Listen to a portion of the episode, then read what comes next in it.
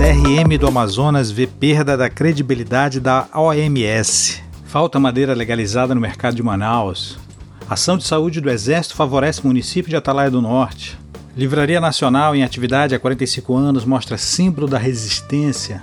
Indústria para de piorar em maio, aponta a CNI. Essas são as principais notícias no portal do Jornal do Comércio jcam.com.br nesta terça-feira, dia 23 de junho de 2020. Eu sou Fred Novaes e este é o podcast JCAM News.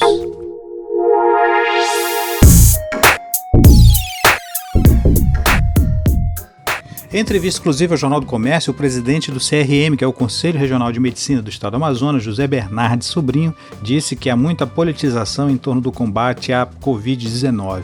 Ele citou o exemplo da hidroxicloroquina, usada há pelo menos 60 anos contra malária, lúpus e doenças reumatoides, que foi tão demonizada que acabou sendo relegada duas vezes pela Organização Mundial de Saúde. A própria Organização Mundial de Saúde é criticada pelo médico diante da excessiva politização em torno das suas determinações. Tem interesse político, sabe por quê? A cloroquina é muito barata. Se for usar aqueles remédios, aqueles antivirais que estão preconizando nos Estados Unidos, custa em de 1.500, 2 mil dólares. E que Então isso é, é, briga comercial com o laboratório, entendeu? A cloroquina é muito barata, ela existe há 60 anos. E hoje usa cloroquina. Antigamente em Manaus, quem recitava cloroquina não era nem um médico, era a gente da Sucano.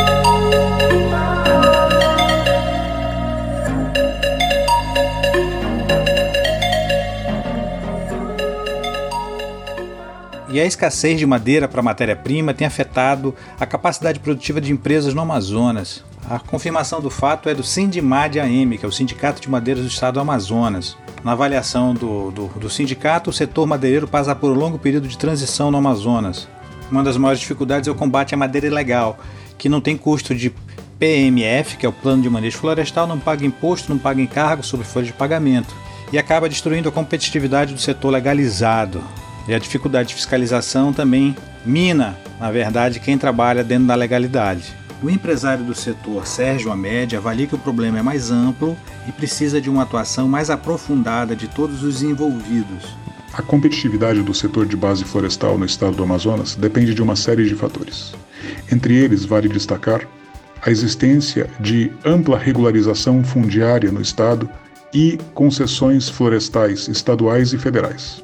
Com isso, a cadeia produtiva, que passa por engenheiros florestais, extratores de madeira, uh, transportadores, seja fluvial, seja rodoviário, e serrarias, acabam tendo capacidade de chegar ao porto ou ao cliente final a um custo altamente competitivo, especialmente num estado como o nosso, onde o transporte fluvial é muito utilizado.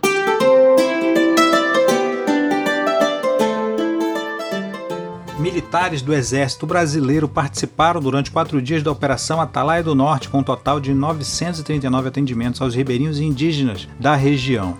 A missão foi formada por 23 profissionais das Forças Armadas, incluindo 10 médicos, uma farmacêutica, 3 enfermeiros e 9 técnicos de enfermagem. Além do atendimento médico, a missão também teve como objetivo levar 70 mil itens, como equipamentos de proteção e insumos hospitalares.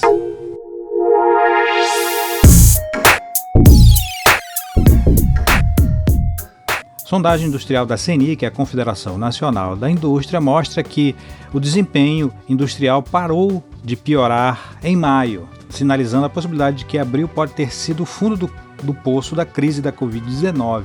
O levantamento da CNI é reforçado pelo Índice de Confiança da Indústria da Fundação Getúlio Vargas, que também mostra melhora significativa na expectativa dos empresários. No entendimento do presidente da FIAM e vice-presidente executivo da CNI, Antônio Silva, os números da pesquisa mostram que o setor geral e o PIN em particular começa a esboçar a reação frente à crise da Covid-19.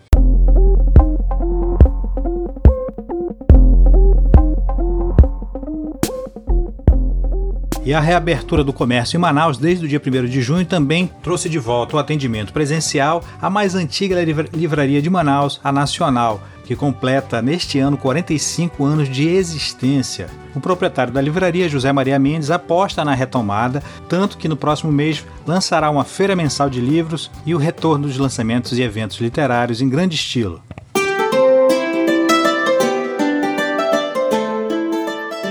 Essas foram as principais notícias do portal do Jornal do Comércio, jcm.com.br, nesse dia 23 de junho de 2020. Eu sou Fred Novaes e esse é o podcast JCM News.